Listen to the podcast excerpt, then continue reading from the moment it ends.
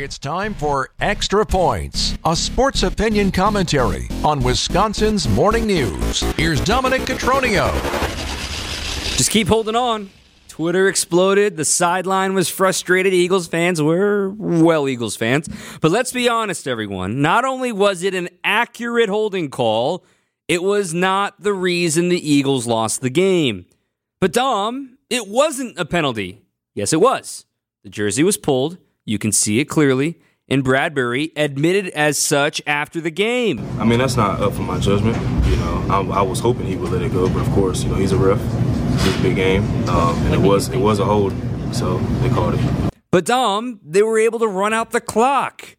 Well, don't let Patrick Mahomes scramble for 26 yards on one ankle to get into field goal range, or don't yield the longest punt return in Super Bowl history, or don't have the game's only turnover and allow a defensive score. It truly never comes down to one play. There may be a big one at the end of the timer, but all 125 plays count as opportunities to be executed or missed on the biggest stage.